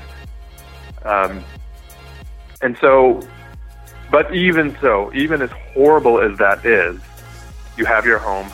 You can go in at night and lock your door and pray to God that ISIS doesn't come in and rape or co-opt your daughters or whatever. But you still have a little bit of sense of fortress, um, as vulnerable as it may be. When airstrikes come against your city to dislodge ISIS, when troops enter into your city and go door to door fighting ISIS. And ultimately, you have to grab whatever you can put in your hands in a few seconds and run for your life. When running for your life, ISIS is sniping at you from buildings to kill you as a civilian to prevent you from escaping. When ISIS grabs your children and uses them as human shields to prevent troops from advancing on you. When you have to carry your babies in your arms and advance through minefields that ISIS has set up, and you watch children and old people beside you being blown up every step along the way, and you hope to God you can make it through the minefield.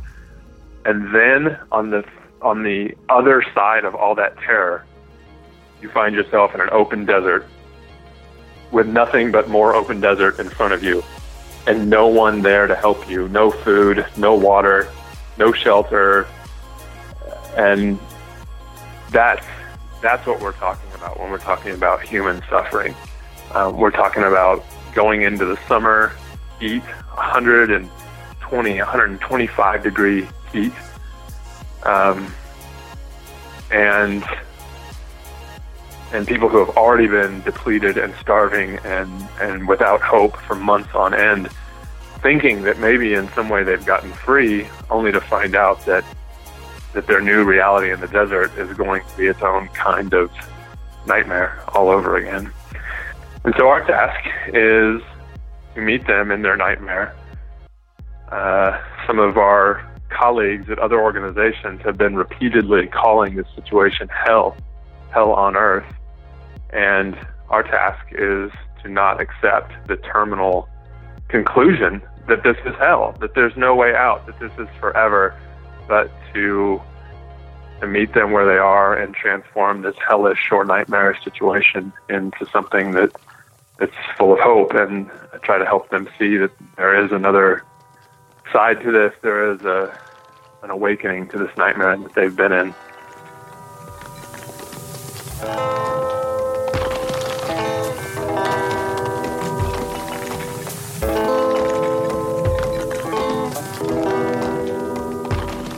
When you talk about pushing back this hellishness, uh, can you give me uh, some specific examples of what you're talking about in terms of efforts at a practical level? And and then on top of that, how can we relevant uh, podcast listeners help out too? How, how can we get involved and, and serve your efforts in pushing back that kind of darkness? Yeah, so um, thankfully, when the when the needs of a situation are so fundamental, um, the responses are not overly complex. I mean, what it takes to get the job done is highly complex, but what people need right now is not complex. They need food, they need water, they need shelter, they need medicine, they need protection. These things are not um, overly difficult to get our minds around. They're not difficult in some cases to procure and to actually deliver those who need it most. Um, the delivery often comes with great, great risk, as we experienced um, just a couple of weeks ago when our trucks full of 100,000 pounds of food broke down in the desert. We were on our way out to one of the least served areas of this Fallujah crisis, where some 27,000 people had arrived over the last uh, day or two. In, a, in the final push to liberate uh, Fallujah from ISIS control, a big wave of people um, exited, exited Fallujah and ended up in this, this holding camp. And so we loaded up our two huge semis with 100,000 pounds of food, and we were going out to this place that no one else had reached yet with food. And on the way out, around one in the afternoon, we had New York Times with uh, our two trucks broke down on this private access military road that, that we had access to. And half the team ended up waiting with the trucks, and the other half of the team ended up going with New York Times to the camp, hoping to get things ready for the distribution. But the trucks never got unstuck, uh, and unfortunately, we had to turn back to Baghdad for the night. And around that time, there was a, a major ISIS outbreak in the area. We were told the military had declared that that all operations, all military operations in the region were finished, that ISIS was eradicated. We didn't we didn't know there was any ongoing significant threat from ISIS, but there was a curfew put in place, and we were hearing rumors of a significant ISIS convoy, 450 car convoy, probably the largest convoy that anyone's ever seen of ISIS.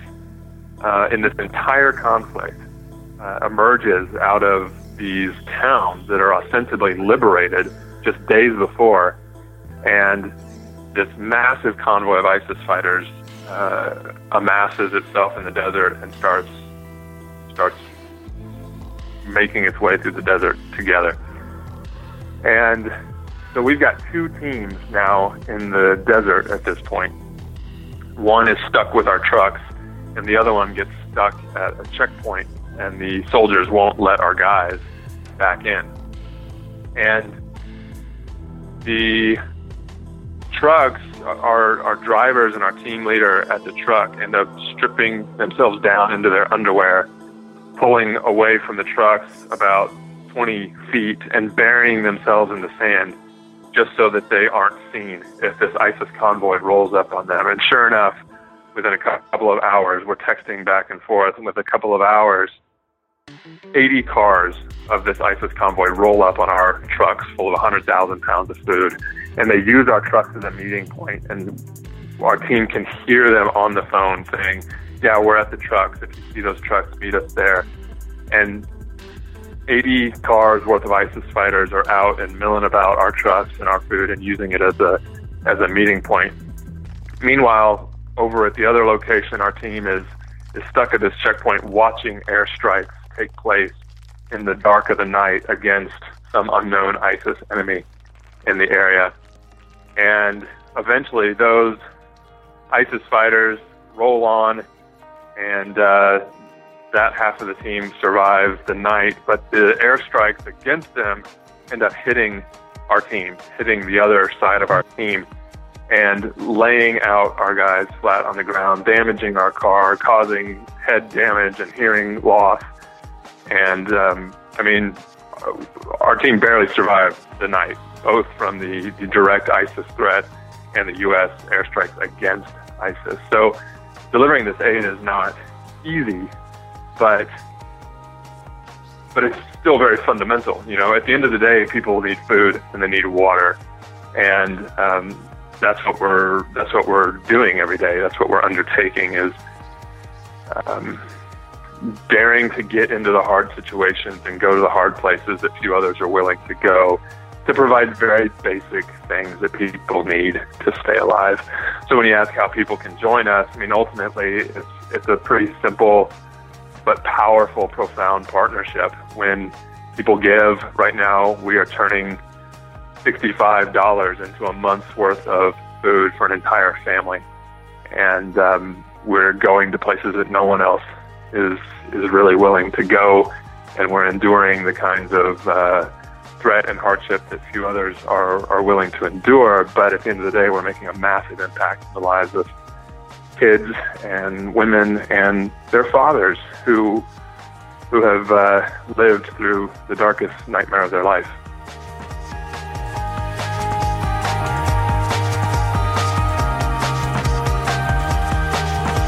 That was Jeremy Courtney. You can follow him uh, on Twitter at jcourt, but uh, also learn about what his organization is doing uh, and, and how you can get involved to help the people of, of Iraq at preemptivelove.org.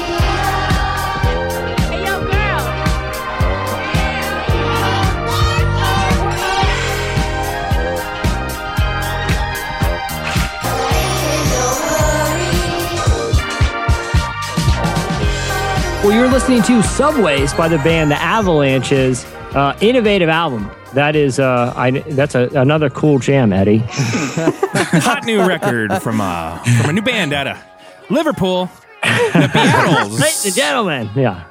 Uh, well, last week we asked you, what is your most? Sorry, sorry, sorry.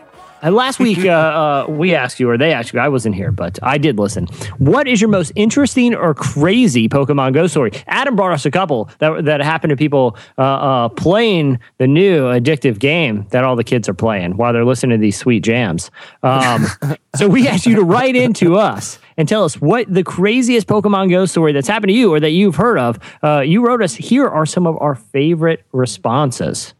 Blake Johnson, I love his closing line. He tells a story about how he and his wife both are playing Pokemon Go.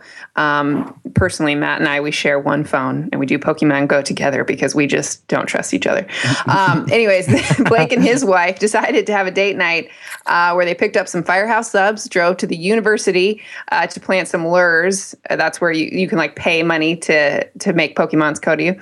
Um, but other people can catch wind of this. And so he said about two minutes after the lures were being active, they noticed 15 pe- people gathered in our vicinity to mooch off our spot. And then at least 100 people end up uh, coming towards them and trying to get their Pokemon. So he said, if you lure it, they will come. A hundred people? That's crazy. Yes.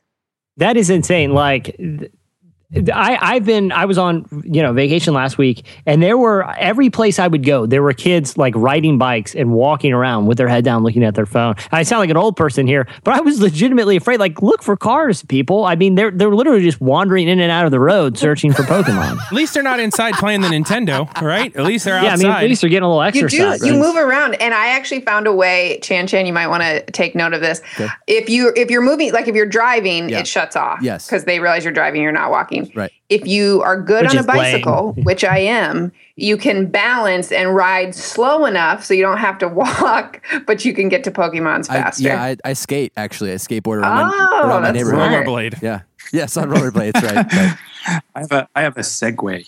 yeah. Your Bubba Watson hovercraft. my bubble, my little, my little uh, hip hop hoverboard. Uh, no, yeah, I think this riding a Segway around, especially if you're wearing like a helmet and knee pads, c- catching Pokemon is the nerdiest thing that is literally possible by a human being. Yeah. So, so I, I that's what I plan on doing. Um, Perry Ross said this past weekend because you know a lot of I don't know I don't know if it's the same in Australia, Adam, but a lot of the the poke stops here and, and gyms are at church parking lots for for very I don't, for reasons that are I don't know if they're totally clear, but Yeah. most of the churches around here are poke stops and poke gyms. Uh, am I saying it right? Poke stops. Poke, stop, poke stops, yeah. I I don't really care. Yeah. Whatever. Yeah. Uh, whatever, nerds. Nerd. Next. Poke, poke stop works. Yeah. Yeah, well, well Pokestop. So uh, I'm going to be able to relate to the pastor in the story that uh, uh, so people were coming to all of the uh, you know during the four services on Sunday. Uh, you know, people kept showing up, and the pastor wanted to be cool and like address the congregation and kind of let them know why people were just wandering around outside. and so he he he he gave them a brief explanation, not to worry. That Pokemon stood for pocket machines, and they have nothing to be afraid of. Which, of course, that's not what Pokemon. I believe. I think it's Pocket Monsters. It is- Uh, but but he said, you know, even though he said it in the first service, no one corrected it. So Same. he said it in all four That's sermons hilarious. about these pocket machines that had invaded. But they said that the, the, the church was good sports about it and started offering free water bottles. But I don't know if anyone took them because they were only offered to people uh, that had pocket monsters or pocket machines. now listen, I'm gonna I'm gonna ask you, Channing and Joy, a real simple question. Okay. And if it gets too complex or dorky, I'm gonna shut you down. Okay. Okay. I just need you to know what's about to happen. Okay. And Adam, you can weigh in. What like is Pokemon? I have no Uh, it, idea. It was, it was based I off of. know. It was based off of. Uh, b- apparently, bug collecting was popular in Japan in the '90s. So, someone who was a video game developer. Bug collecting was popular in the 90s. I, I can't remember. For some reason, I missed that part of the decade. no, in, in Japan. No, no, Oh. not not here. So, Hey, so no, I to speak for yourself, Jesse. I had a uh, lightning bug motel. So, I mean, speak for yourself. lightning I still have a terrarium. Just Yeah. lay off. yeah, I got more roly polies than you can shake a stick at. so basically, uh, a video game developer took that kind of premise and made a video game out of it. So the first iteration of Pokemon was a v- video game. Yeah, it's Game Boy game. I thought it was like cards and I thought it was a oh, card that's game. Pog. How's Pog different? yeah, Pogs comes into this somewhere, right? Well, yeah, I got a question. When do when do people start hacky sacking with these things? Yeah. when does my brother's Dan Marino Pog intersect with this story? Because it was a sweet Pog, and I couldn't believe he got it. I actually caught it at a Pokestop yesterday. I got that in a ninja slammer that I lost when I was 11. Slammer. A ninja star slammer. It was That's right. Yeah. A Anyway. wild Dan Marino Pog appears. It was uh, it was a Game Boy game and a video uh, TV All right, show. all right, we got to be done. The Yeah. next thing. Yeah. Move on. Can I Okay. can I This is please much. read this from Gregor Morrill? It has nothing to do with Pokemon Go, but it's just too good. Yeah. Um, he said so last week. Eddie mentioned that he used before Wikipedia was more secure. He used to go on and change people's bios and whatnot, and he was really obsessed with Tony Danza. And so this Gregor Morrill went to see what was on Tony Danza's Wikipedia as if if they hadn't changed it. So he wants to know, Eddie, can you confirm or deny I- what?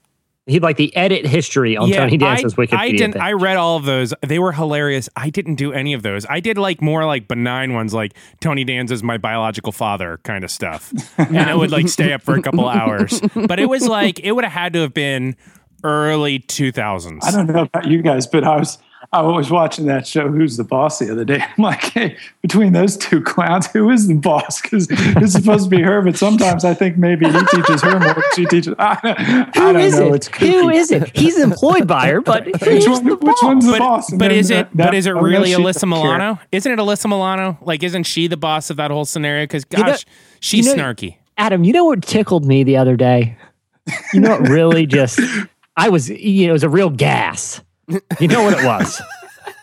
The show Perfect Strangers, because they're cousins that don't know each other, but they are perfect for each other, but they're strangers. It's a they're perfect strangers. Oh. He's from Mypos, man. Mypos. They've never met. It's uh, what a You know, it strikes me. It strikes me, Jesse, that the Dukes of Hazzard. It's actually they're Bo and Luke Duke of Hazzard County, It's their last but then they're also the Dukes, as in the rulers of Hazard, as in Hazzard County. But then they're also Bo and Luke Duke of Hazard or Danger and Mayhem. But then on another note, they're also the Dukes, as in the rulers or sovereigns of Hazard, as in Danger or Mayhem. It, it- there's so many layers. It, that that is the uh, just an onion, man. You just keep It's a peeling and keep, keep peeling. I feel like you guys have a tag team stand up routine just waiting to happen.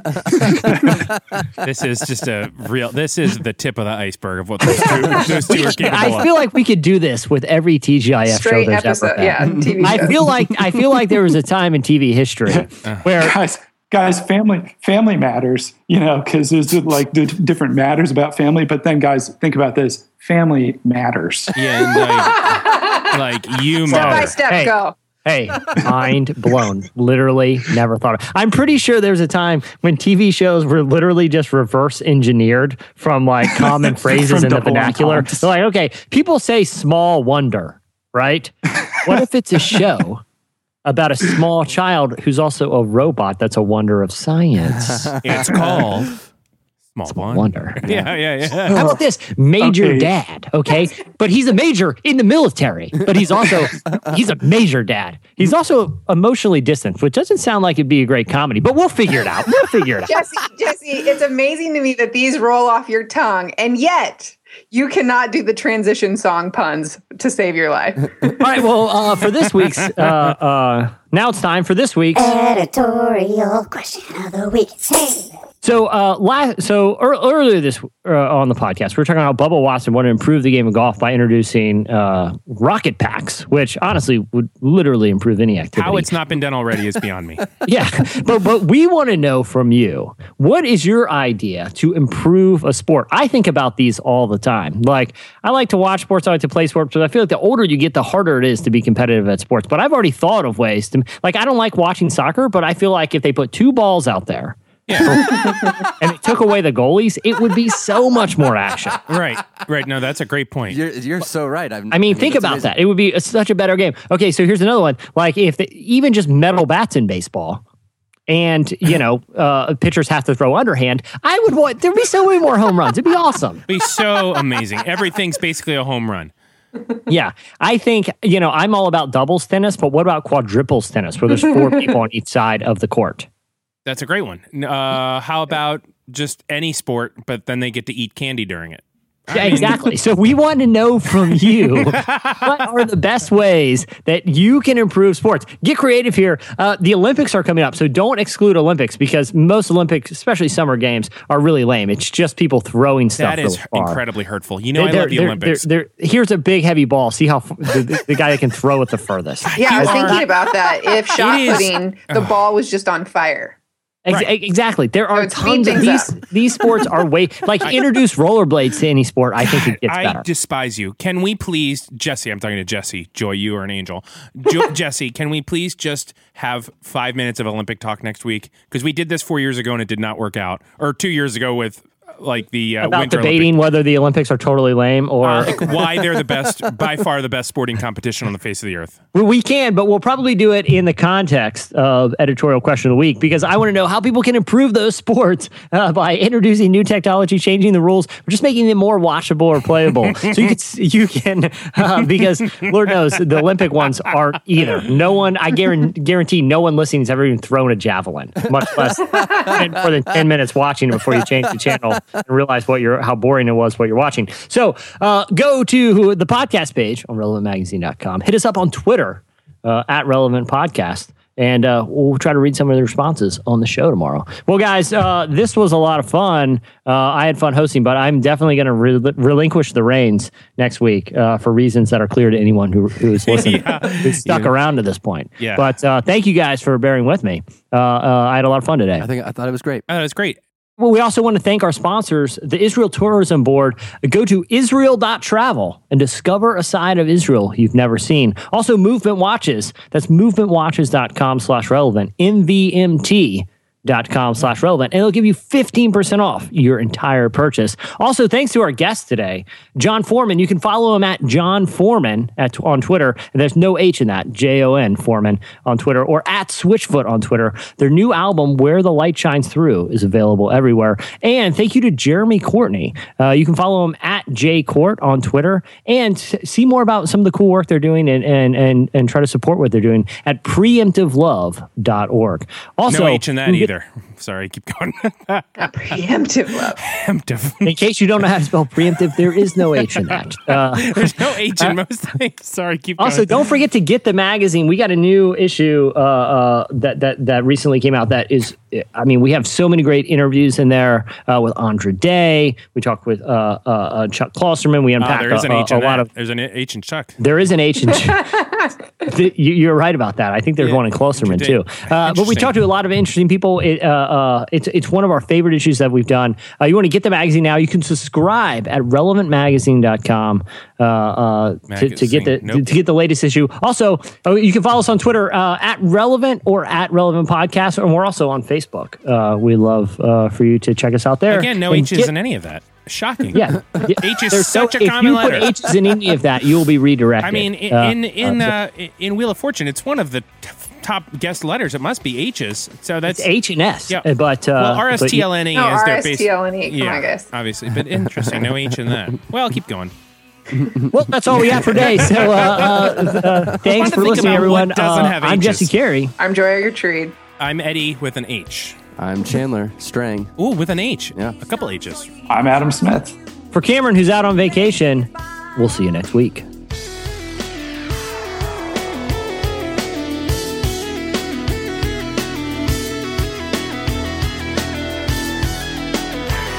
Thanks for listening to the Relevant Podcast. Connect with us on Twitter at Relevant Podcast and get bonus material from this episode and more at the podcast section on relevantmagazine.com. And don't forget to check the magazine out. It's available on newsstands and at the iTunes App Store, or you can subscribe online at relevantmagazine.com slash subscribe.